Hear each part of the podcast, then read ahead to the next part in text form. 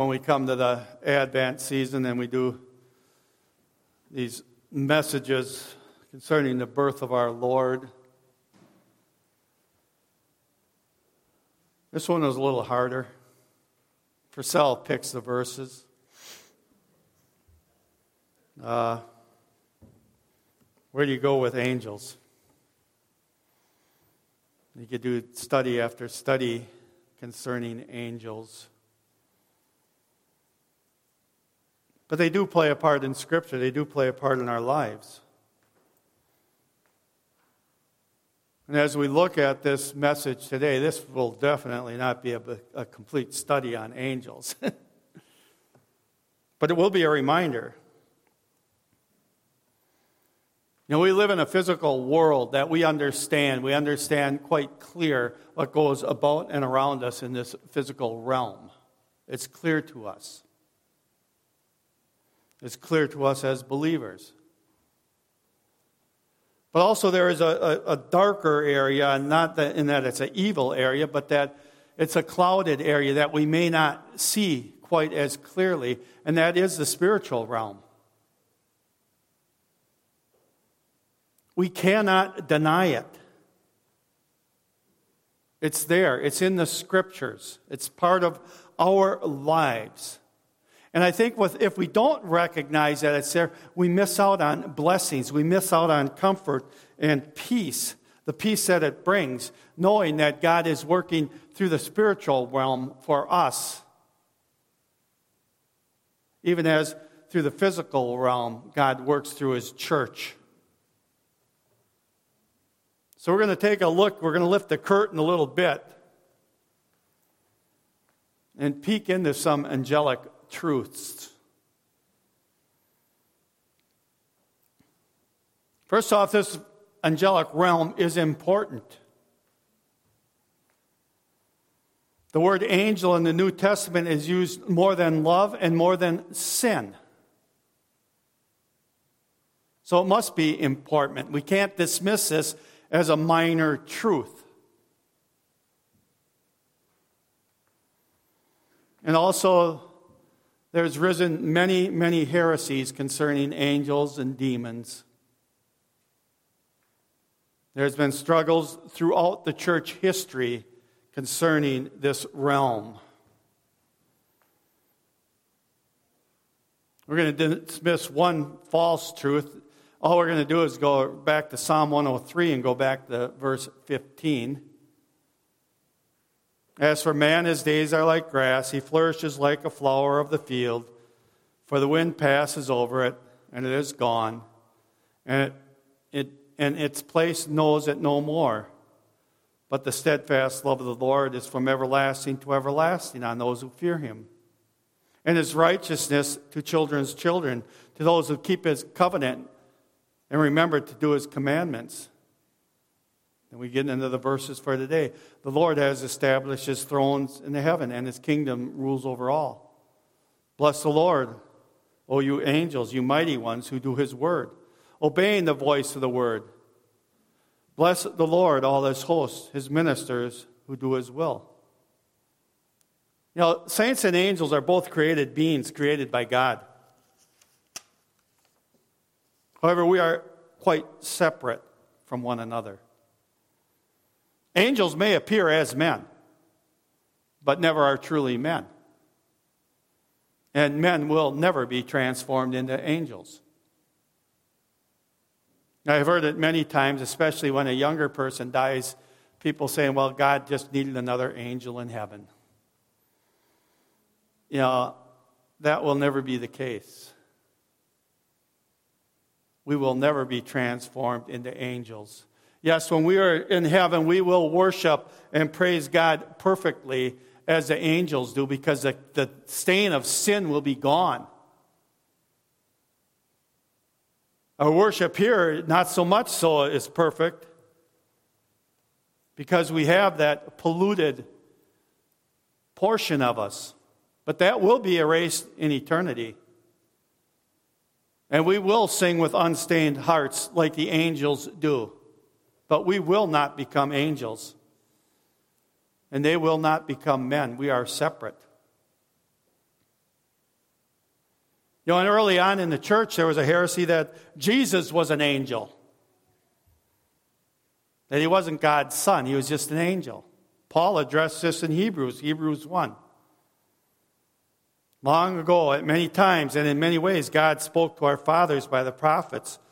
But in these latter days, he has spoken to us by his Son, whom he appointed the heir of all things, through whom also he created the world. He is the radiance of the glory of God and the exact imprint of his nature, and he upholds the universe by the word of his power. After making purification for sins, he sat down at the right hand of the majesty on high, having become a much superior to angels, as the name he has inherited is more excellent than theirs. See, he's addressing that Jesus is greater than the angels because there were those who were saying that Jesus was an angel. For which of the angels did God ever say, You are my son, today I have begotten you? Or again, I will be to him a father, and he shall be to me a son. And again, when he brings the firstborn into the world, he says, Let all God's angels worship him. Of the angels, he says, He makes his angels winds and his ministers a flame of fire. But of the Son, he says, Your throne, O God, is forever and ever. The scepter of righteousness is the scepter of your kingdom. You have loved righteousness and hated wickedness. Therefore, God, your God, has anointed you with the oil of gladness beyond your companions. And you, Lord, laid the foundation of the earth in the beginning, and the heavens are the work of your hands. They will perish, but you remain. They will wear out like a garment. Like a robe, you will roll them up. Like a garment, they will be changed, but you are the same, and your years will have no end. And to which of the angels has he ever said, Sit at my right hand, till I make your enemies a footstool for your feet? Are they not all ministering spirits sent out to serve for the sake of those who are to inherit salvation? You know, Paul addressed this beautifully. Jesus is not an angel. The angels worship him, the angels serve him. But notice, notice what is in there for us in that last verse, in verse 14. That's why I went through this whole, these verses here. Are they not all ministering spirits sent out to serve for the sake of those who are to inherit salvation? Let that sink in a second. These are ministering spirits to God. But what is it saying here? Are they not all ministering spirits sent out to serve for the sake of those who are to inherit salvation? They're here for us. You know, God gives us friends and relatives and children, churches, church officials church brothers and sisters, to work our way, our lives through this world, which he says is a fallen world, a trying world. We have that support, those people to walk alongside us, but also in the spiritual realm, we have ministering angels to serve us for the sake of those who are to inherit salvation.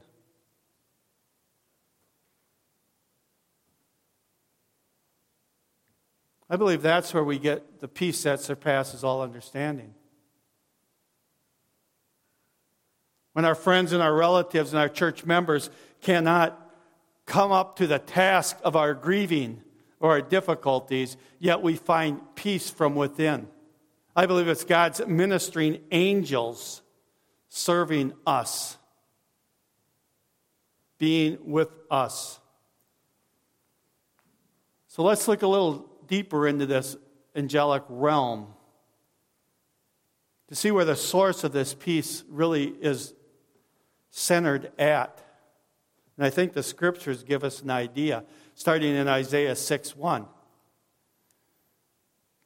In the year that King Uzziah died, so this is Isaiah speaking, gives us a specific time. This is about the time of the, the start of the Roman and, uh, Empire, about 800 BC.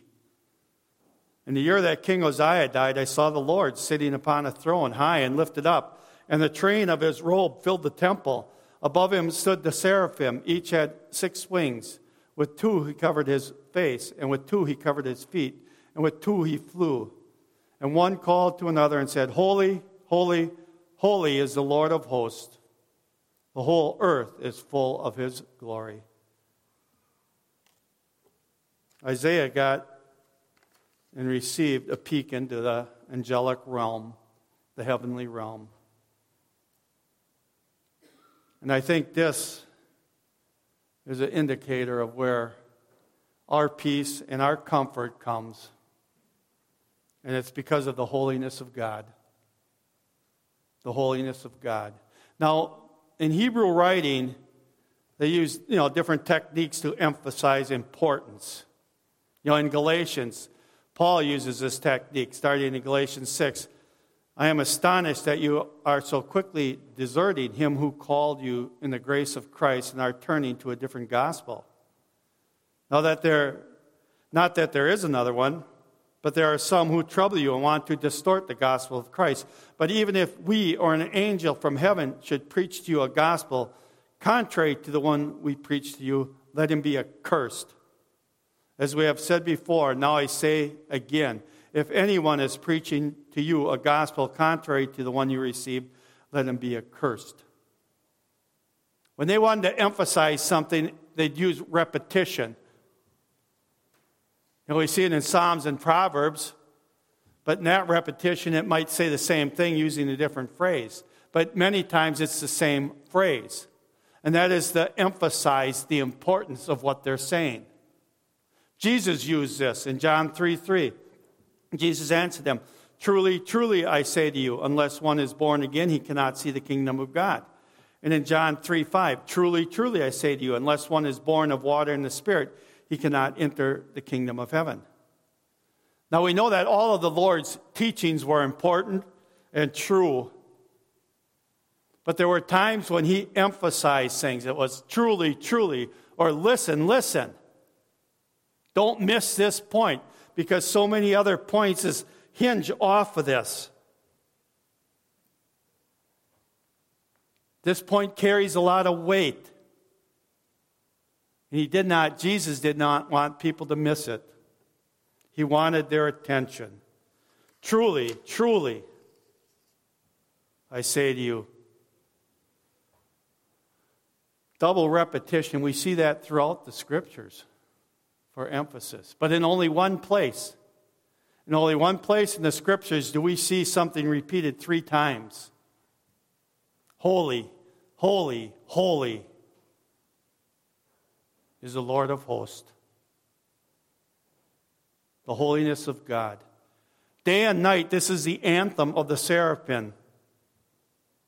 The holiness of God. And some scholars believe that this is the basis for all of the attributes of God is his holiness. And that's why the emphasis on holiness is so great. And just the fact of me trying to explain the holiness of God, something that I or no other human being can completely comprehend, is a monumental task. But I believe through this holiness, His holiness, and then the angels taking the other attributes and His holiness and sharing them with us, with God's created creatures, with us sinners. It is how we are ministered to by the angels. We're ministered by God through the angels. You know, we see it here when we get toward the Christmas season. Why was Gabriel sent to Zechariah? Was to announce the birth of the forerunner, John the Baptist, to say that the Savior was coming. He was bringing the truths from the Old Testament scriptures to that point, bringing it to mankind. Why did Gabriel go to Mary? The same thing. The Savior will be born, the light of the world. The Savior is coming, redemption for mankind. Yes, it's God's holiness that brought this about. But who benefit from it? We do. We do. God is self sufficient, He doesn't need it. But we did. When he went to the shepherds, the angels went to the shepherds. What'd they say? A Savior is born. It's a message for mankind. God's ministering spirits are serving God and serving us as well because we are the receivers of that blessing. Again, they are primarily God's ministers serving Him. But when they serve Him faithfully, which they all do, the ones that haven't fallen, they serve Him perfectly. You know, when Jesus was tempted in the, in the desert by the devil, what do we read in Matthew 4? Then Jesus was led up by the Spirit into the wilderness to be tempted by the devil. And after fasting 40 days and 40 nights, he was hungry. And The tempter came and said to him, If you are the Son of God, command these stones become loaves of bread. But Jesus answered, As written, Man shall not live by bread alone, but every word that comes from the mouth of God. Then the devil took him to a holy city and set him on the pinnacle of a temple and said to him, if you are the Son of God, throw yourself down, for it is written, He will command His angels concerning you, and on their hands you will bear you up, lest you strike your foot against a stone. You know, Satan understood the, the duty of angels. He was one at one time. They're to protect and to minister to God. But Jesus knew this. He didn't have to prove it to Satan. He told Satan to get lost. He said, Don't tempt the Lord your God. He didn't have to prove anything to this fallen angel. And yes, the angels did do their duty to Jesus Christ. In verse 11, then the devil left him, and behold, angels came and were ministering to him. They're God's ministering spirits. But again, by ministering to God, they minister to us, and we benefit from it. We benefit from the works of Jesus. You know, sadly, we live in a, in a information era, information age. And many dismiss the spiritual realm. That's where many heresies develop. While we're so technically advanced, we can't believe in that uh, miracles and demons or in angels. And that's what theologians say. It's not just the world around us, as many theologians say, well, it's different now. It's dark ages, not the dark ages anymore. There's, and they dismiss miracles, angels, demons. But how could we dismiss it if it's mentioned so many times in the scripture? You know, we must never fall into the ignorance of man the ignorance of man, who are too lazy to study history, to, to study the Bible or the world. Especially concerning spiritual truths. You know, I love reading about these guys time and time again. They set out to disprove the Bible, the biblical truths. And they throw themselves into it only to become believers because when they look at all the evidence, and all the world evidence, they cannot refute the evidence and they become believers. They set out to prove God doesn't exist and they bow at his feet because they took the time to study. Even if it wasn't a negative aspect, they still saw the truth. We live in an era where one liners are truth to many people, where they will not look for information even though it's at the tip of their fingers. They prefer lies, or they prefer to remain ignorant. In the last message, I, I talked about how we must not be bearing false truth, false witness, because we heard something and we repeat it. It makes us a liar. We must be the people of discernment. But many people are not in our world. As an example, when I say the devil, what impression do you get? What do you think the impression would be of ignorant people? I know as believers, we know that we know Satan to be the great deceiver, the tempter, the accuser, an angel of light. He likes to masquerade as something good. But for many, it's a, it's a, it's a figure in a red suit with a pointed tail with a pitchfork, horns, and feet like a goat. Where did that come from? Well, that did come from the Dark Ages. And it did come from the church. But what was Satan's sin? His sin was pride. His sin was pride. So the church leaders at that time made up characters of him as being ridiculous, foolhardy, foolish, someone to be ridiculed because it was attacking his pride. And they taught their members that that's what a clown this guy is. Yeah, he walks around like a roaring lion, but you name the name of Jesus Christ, and the picture that it is, it's a roaring lion with its tail between its legs running away. They used it to mock, mock Satan, to show how powerless he was.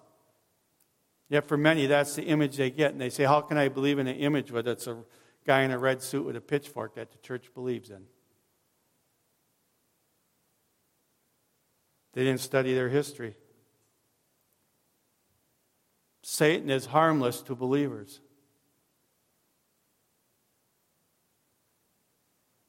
He will flee you. He will tempt you, but he will flee you. And I believe that's part of the spiritual realm working within us. But without the effort of study, men will fall into many deceptions, many false beliefs. And the world will try to promote those false beliefs. We must be above the world. We must not be influenced by the world. Again, how can we dismiss the heavenly realm, the demonic realm, even, when it's mentioned so much in the scriptures? How angels and that communicate with us? Can they manifest as men? Can they come as dazzling spirits? Where Isaiah, Isaiah says, Woe am I. And the angel has to say, Fear not to others. Yeah, I think they can. Or is it more subtle? Is it more subtle?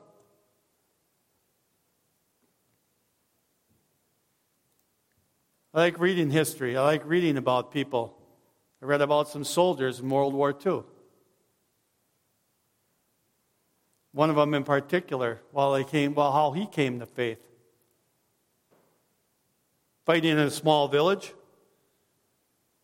The Germans called in an air raid, and some of them hid in the basement. And the officer came in, and this was the era when they had the imposters. You know, the Germans were uh, impostoring, they were pretending to be Americans and that, going around in American uniforms to confuse. So these guys noticed right away that this officer was not from their unit. But the officer said, No, we got to leave. We got to go. We're going across the street to this building over here. He took them over there. Moments later, the building they were in was completely destroyed, demolished. Officer walked out of the room, never to be seen again. When they searched for him to thank him, they were all told nobody from that unit is in this area. Never have been and not. And that guy could only think that it was miraculous. It brought him to faith. Is not what is that what we read in the text? They're ministering service servants to bring people to faith?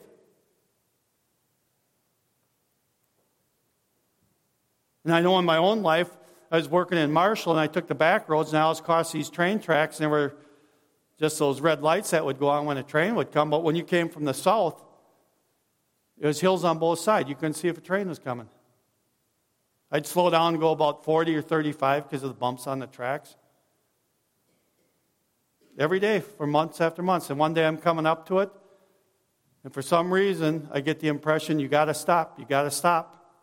So I slowed way down, came up to the hill, and the Amtrak went through 70 miles an hour. The lights never went on. If I would have kept going, I would have been dead.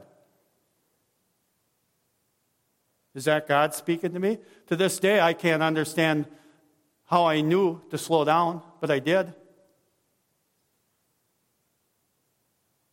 I don't know if anybody else has things that occurred to them like that. But that's probably 20 years ago, and I remember it as clear as a bell today. So I don't think surviving an Amtrak hit at 70 miles an hour, the Toyota truck would have been kind of gone.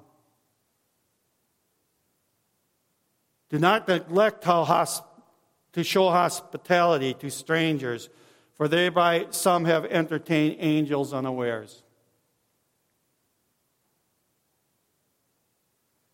Do you think any of you were ministering to an angel unawares, showing hospitality? You know, when we believe in the spiritual realm, when we believe that God uses his ministers for our benefit, that they're here for us to serve us, it opens our mind to recognize the potential or the times that they may have been there serving us. And I think that's a good thing. It gives us a reality that God is near us because his ministering spirits are near us.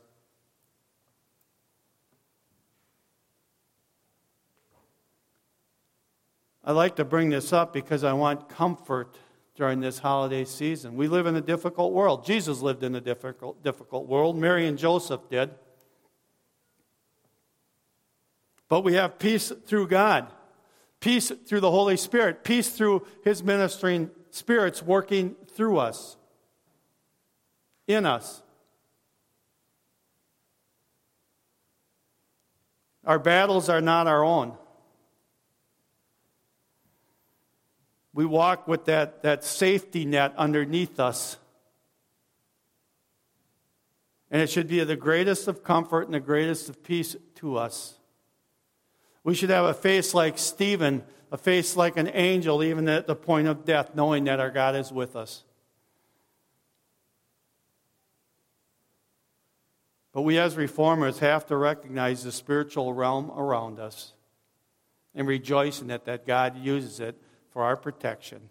They're His ministering spirits, but we are the benefit, benefit, people who benefit from it. I'll get it out. Don't worry. Give me time. Usually do. Let's pray. Our Lord and our God, we thank you. We thank you that you have a spiritual realm that is looking over us as well and I believe guiding and influence us in times, and, and we don't know how. We don't know how. And maybe we don't know when, but we do know that you mention angels so many times in your word that they're real. And when you tell us that they are serving us, the people who are for salvation, it must give us comfort we have to rely on your words as truth, even if we look at the, the truth through clouded lenses. Teach us to be such a people in Jesus' name.